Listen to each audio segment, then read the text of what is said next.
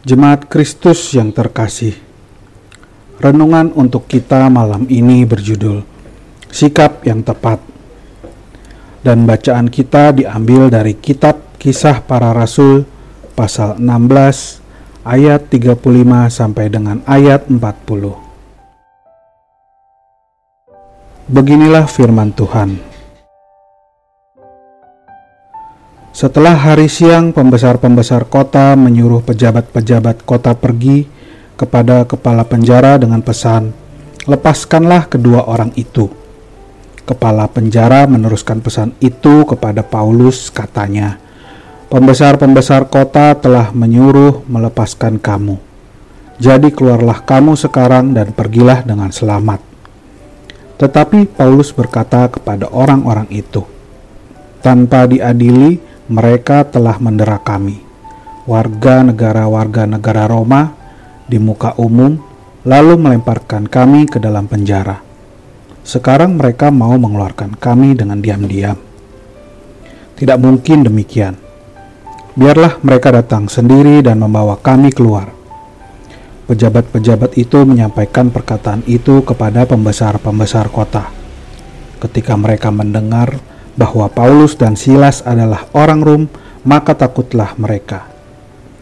Mereka datang minta maaf, lalu membawa kedua rasul itu keluar dan memohon supaya mereka meninggalkan kota itu. Lalu mereka meninggalkan penjara itu dan pergi ke rumah Lydia. Dan setelah bertemu dengan saudara-saudara di situ dan menghibur mereka, berangkatlah kedua rasul itu. Perikop bacaan kita saat ini adalah lanjutan dari kisah renungan kita kemarin. Setelah konflik yang dihadapi Paulus dan Silas, serta setelah mereka membaptis keluarga penjaga penjara, para pembesar kota tersebut malu kepada mereka dan ingin Paulus serta Silas tidak memperpanjang urusan.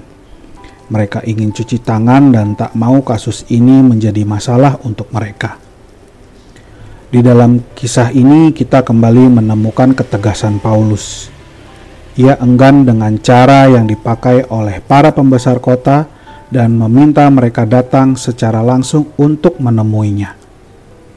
Apa yang digambarkan oleh Paulus ada sikap yang sebenarnya tak mudah untuk ditiru bagi orang yang tidak punya pendirian dan nyali.